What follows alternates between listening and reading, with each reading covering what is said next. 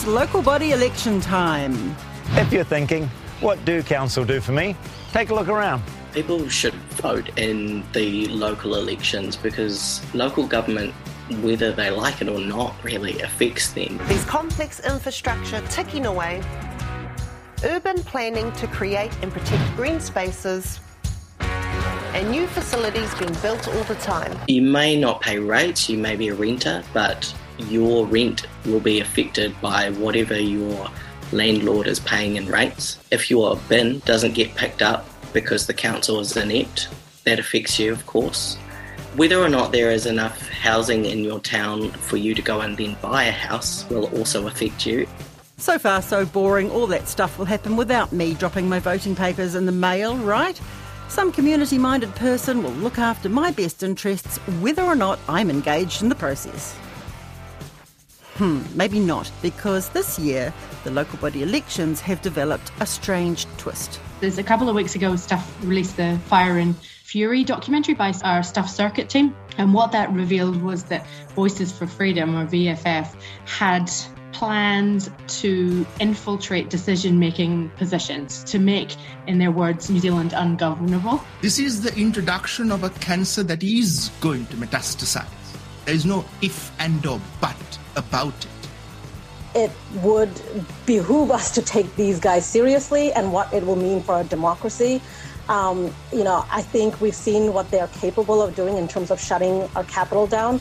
Maybe not right now in August, but at some stage we will have to wake up and, and sort of address this.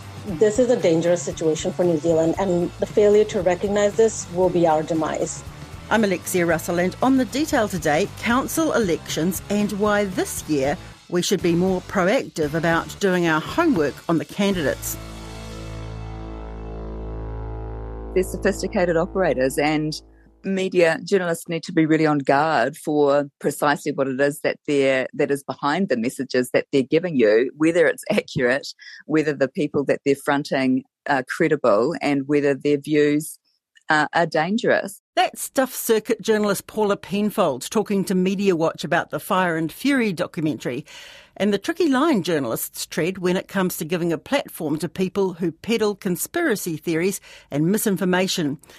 Her colleague Andrea Vance is part of a Stuff team now checking the credentials of every candidate standing for local office in the country, including whether Voices for Freedom is pulling their strings. They are standing candidates in local body elections to I guess, try and fly under the radar and get themselves elected to decision making positions throughout the country with that goal in mind, making New Zealand ungovernable.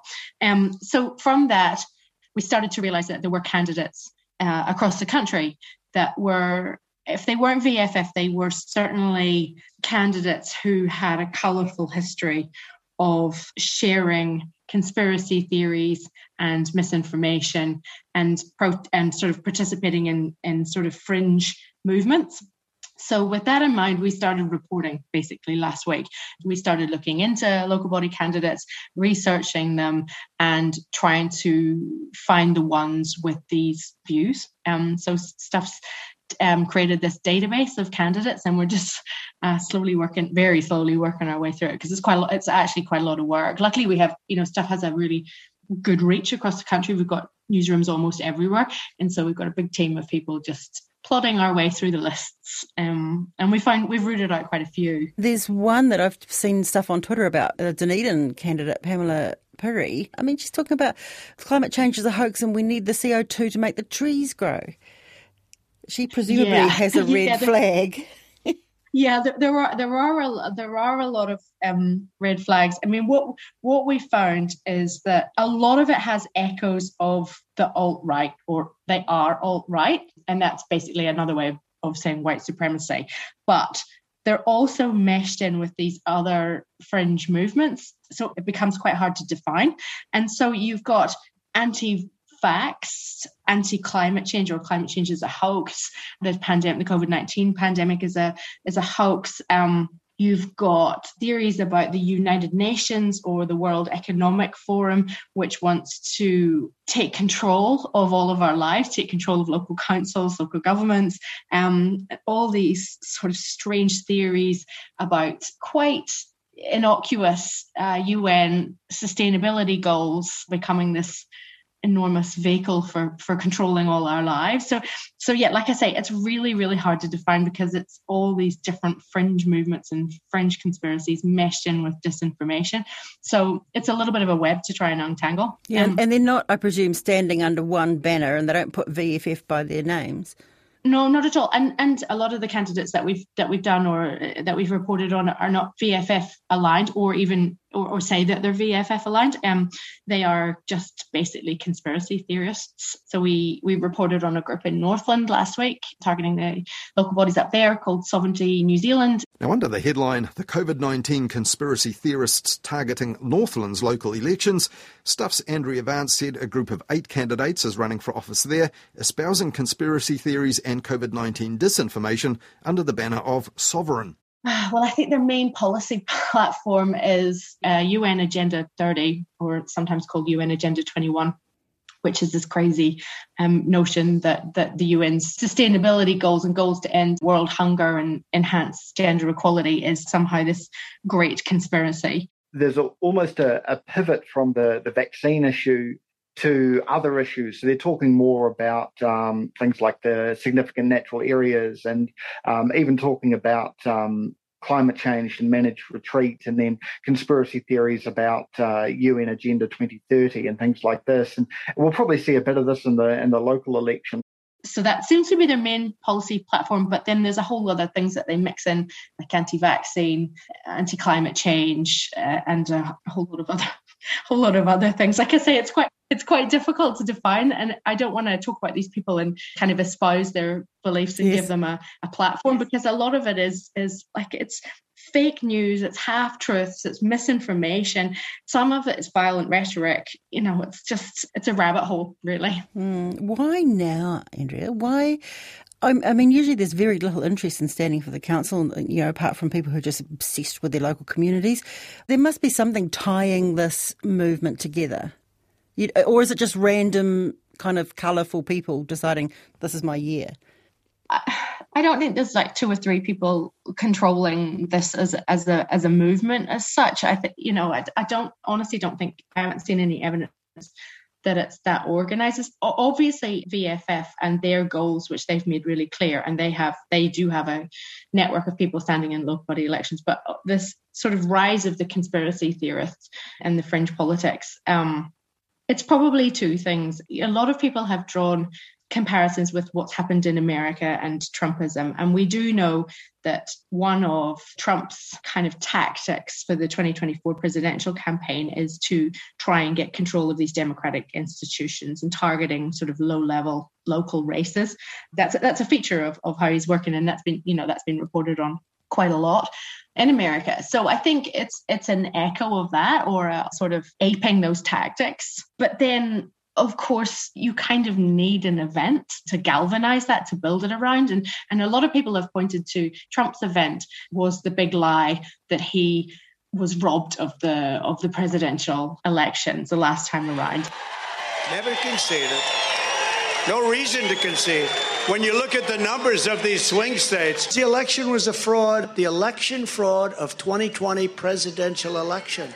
Nobody's ever seen anything like it. And I think I think ours is probably COVID 19. You know, um, that's really given rise to a lot of misinformation, a lot of spreading of um, fake news, the growth of sort of online I wouldn't want to call them news networks, but you know what I mean, information sharing networks like Counterspin. They have a big audience now. Those those things.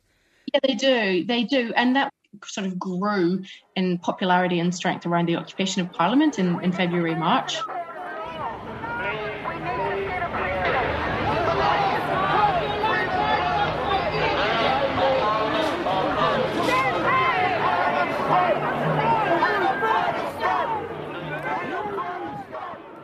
that basically drew a lot of people together. They increased their networks. They they have lots of chat rooms that they can talk in. They use social media, and they're all connected now. So I think it's it's a it's been a sort of a slow wave of events that have led up to this, starting with with Trump and then COVID nineteen and the occupation of Parliament.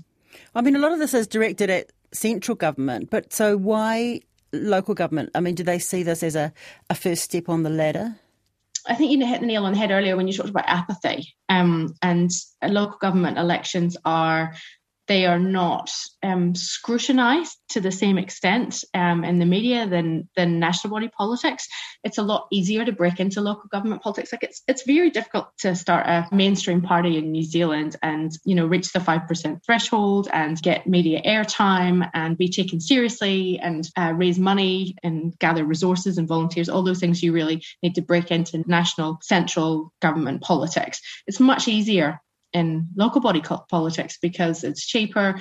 You have sort of a platform that doesn't maybe get as much scrutiny. There's lots of local level candidate events that you can use to platform your ideas. The media coverage doesn't scrutinize your views quite as closely. So there's all kinds of reasons. And I think it's probably easier to get because of our lack of interest in, in local body politics and I guess the lack of not to throw shade on some of our local body politicians, but the um, the bar is lower, shall we say, mm. um, to get voted onto local council. The caliber of candidates is is um, in some cases somewhat lacking.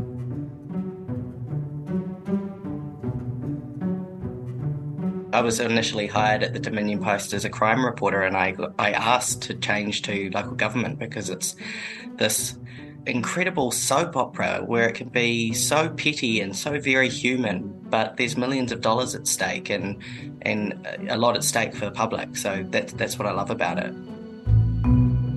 This is Felix Desmarais, a local democracy reporter with the Rotorua Daily Post, fresh off his win at the Voyager Media Awards for the best local government reporting in the country. He admits he's in the minority when it comes to his fascination with local level politics. Maybe it's not as sexy, but um, I'm obviously a bit biased about that because I think local government is pretty sexy. I think it's pretty entertaining. So I would argue maybe people should try to be more engaged. But on the flip side of that, uh, I think our society should try to get people more engaged with it. it shouldn't always be coming from the voters' end to, to be engaged. Um, I can understand why people feel apathetic that these uh, decisions are foregone conclusions, but they're absolutely not. And I see the influence that people can have when they make submissions, and of course when they they vote. And in a way, the low voter turnout is an argument to vote because your vote actually has even more impact. Last election year, 2019, less than half of eligible voters turned out, just 42%. That was in spite of pressing issues such as Wellington's sewage crisis.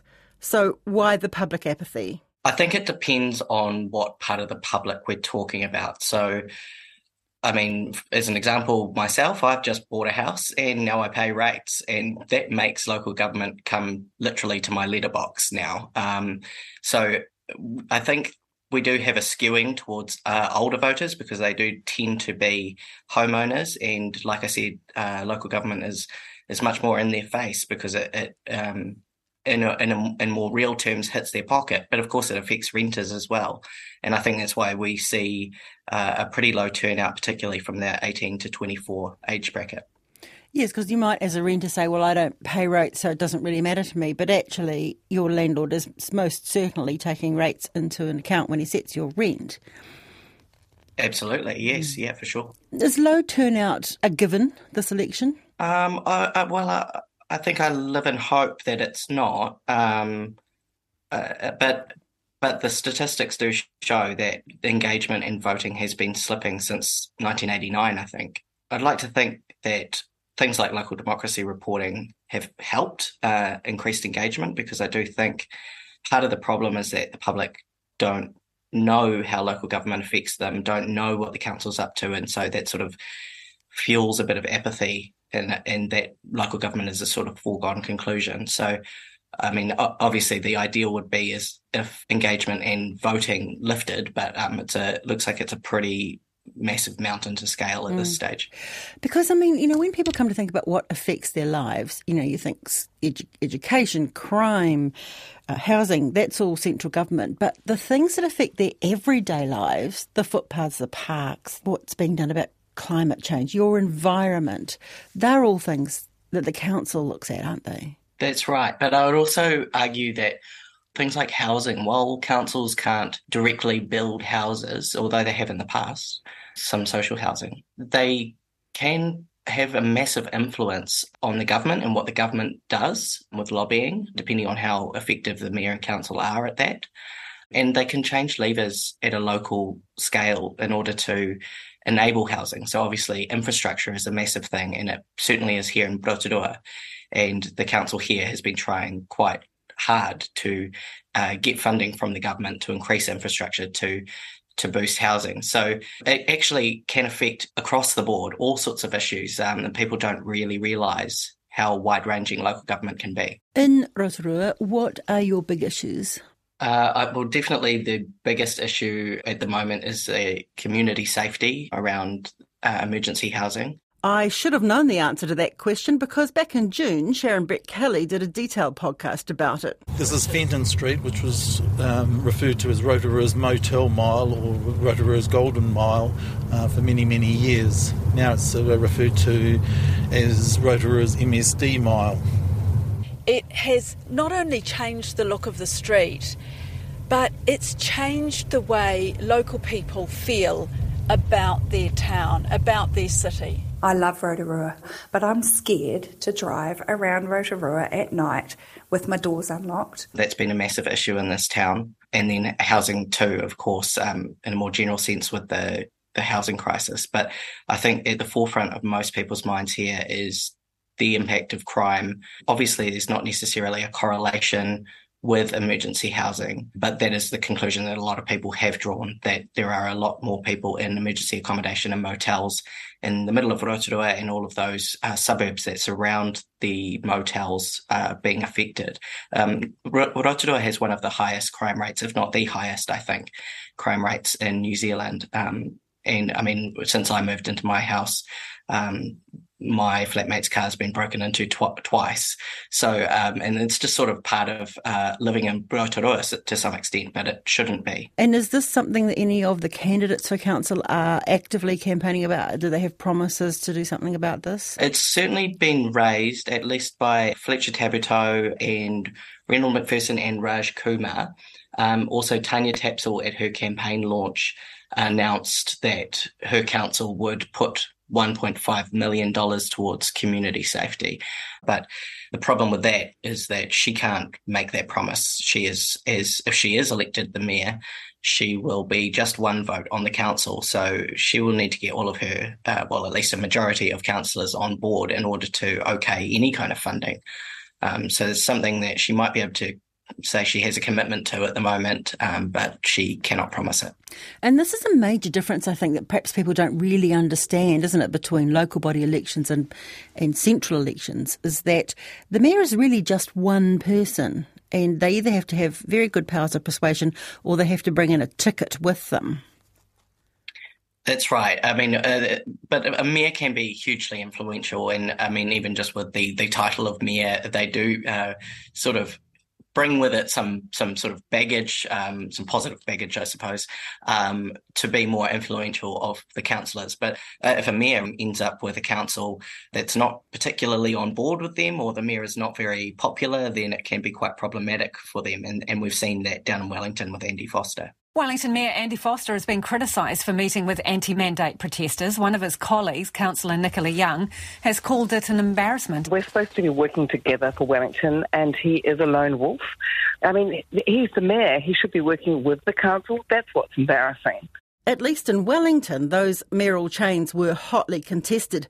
But I asked Andrea Vance about the potential for situations where there might be so few people running that fringe candidates could sneak in. I don't think we've quite got the evidence of that yet. Certainly, there's fewer candidates, and that's a worry. But the idea that like a conspiracy theorist or a VFF candidate would stand unopposed, we haven't quite found that yet. I'm not okay. sure that that's the case. I think. Mm. And the other thing is, as well, is that, you know, this is not inevitable. Like people can pay really close attention to the people standing in their areas. You know, people have the choice. They have um, they have a vote. They can go out and do research. They can ask questions of their candidates very easily.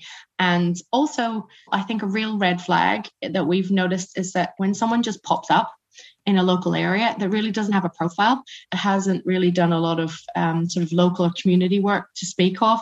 It's kind of unheard of. And certainly in Northland, I've discovered that, that people have just, some have come out of the woodwork with a out of track um, history of public service, that's a real red flag. And, th- and those are people that you should maybe be asking a, a, bit more questions and putting a bit more scrutiny on as a voter. Just, mm. you know, really do your due diligence before you give someone your vote. That's the problem, though, Andrea, isn't it? Nobody does their due diligence. I mean, you can research these people, but do you? I mean, local body elections have a, a habit of you know electing the people whose surnames begin with A, B, and C. You know, because well, people yeah, just and, tick and, the first ones. And well, the other thing that's sort of an interesting ethical dilemma for us is that name recognition is really, really important in local um, government elections. People often just vote because they've heard the name. And so we're really conscious of that, that we, by reporting on these people, we're actually enhancing their name recognition. We're drawing attention to them. And so, in some senses, maybe causing people to give them a closer look and maybe they agree with them. Maybe they share some of these crazy conspiracy mm. theories with them. So so like i said it's a real ethical dilemma. I mean i'm of the view that sunlight is the best disinfectant and i think most normal people wouldn't vote for someone with these views or vote for someone who shares deliberately shares misinformation in a global pandemic in a health crisis. Like I, I think most reasonable people would stay well clear of people like that but you know name recognition is, is extraordinarily popular. So um it's, it's, it's, it's a good you know it's a good metric of how people vote. So yeah it's a it's a double-edged sword really this reporting yeah absolutely. And i mean you know to be fair there's not a, a history of fringe candidates getting a, a toehold in new zealand. There it, it, it really in reality it, it doesn't happen very often does it no, it doesn't, but that doesn't mean that it can't. So, I mean, in a, you know, maybe seven or eight years ago, if you'd have told me that Donald Trump would have been um, president and everything that came after that, I wouldn't have believed you. I wouldn't have thought that that could happen. So, the New Zealand psyche has a real tendency to see the best in people and want to give everyone a fair go, which is a lovely characteristic, but sometimes makes us a, maybe a little bit more naive and gullible about about the, the um, shall we say, the darker elements of politics, which are certainly out there and are certainly starting to bleed into, into New Zealand politics, not necessarily mainstream, but certainly at levels that we have never seen before, which is, you know, bloody terrifying, really.